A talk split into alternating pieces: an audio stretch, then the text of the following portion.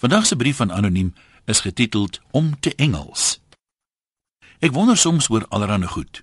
Dis dalk glad nie belangrik nie, maar ek is nuuskierig, hoe verklaar jy dit? Soms weet ek nie eens of daar reg iets is om te verklaar nie, maar steeds wonder ek.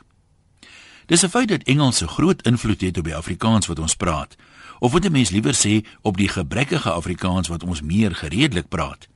Maar wat van mense wat in areas woon waar Engels nog die vyand se taal is? Daar waar dit net uit selfverdediging gepraat word. As hulle byna nooit Engels hoor nie en kwaliek 'n paar woorde Engels kan praat, dan moet die invloed daarvan op hulle Afrikaans mos minder wees as op die van iemand wat gereeld Engels hoor. Wel, dis wat my gebrekkige logika vir my sê. Tog lyk dit amper of die teenoorgestelde eerder waar is.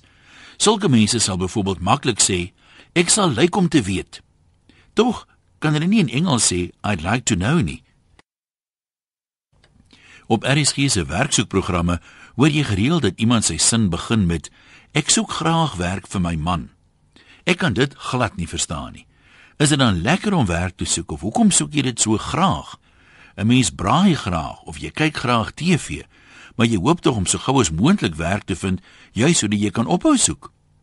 Dis nou natuurlik as jy nie deel is van die groepie wat soek in die hoop om nie te vind nie. Maar waar kom die uitdrukking onder werklooses vandaan? Dalk gee die Engels so 'n skimpie op die waarheid. As jy graag na Afrikaanse ontbyt TV kyk, sou dit jou al opgeval het dat hulle moeite doen met hulle weervoorspellings. Daar word duidelik gesoek na oorspronklike maniere om die inligting oor te dra. Jy hoor uitdrukkings soos die son skroom nie om Kaapenaars vandag te skroei nie of oor Noordwes sal dit gedeeltelik bewolk wees, hoewel 'n verdwaalde donderbui of twee tog laatmiddag moontlik is. Maar dan volg ook iets wat baie na Engels ruik, soos reën is op die kaarte langs die kus. Sulke direkte translasies was altyd nog taboe, maar dalk is weervoorspelling so 'n dobbelspel dat daar letterlik kaarte geskommel en uitgepak word voor die tyd. Daar is 'n verskil tussen mense wat swak Afrikaans praat sonder om dit agter te kom en die wat Engelse woorde tussenin gebruik. Die eerste nou dink hulle praat Afrikaans, maar die res weet tog dis 'n Engelse woord as hulle byvoorbeeld sê iets like stunning.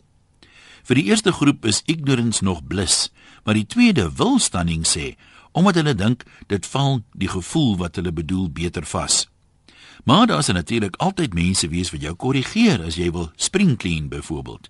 Hulle sal jou daarop wys dat daar goeie Afrikaanse alternatiewe is, soos deeglik en behoorlik huis skoonmaak. Ja, ek weet. Maar as ek die hartlywige uitdrukking op daai mense se gesigte sien, dan raak ek mos steeks en kopskie om in hulle kraal te beland. Vergewe my tog, al het ek nie berou nie. Groete van oor tot oor, anoniem.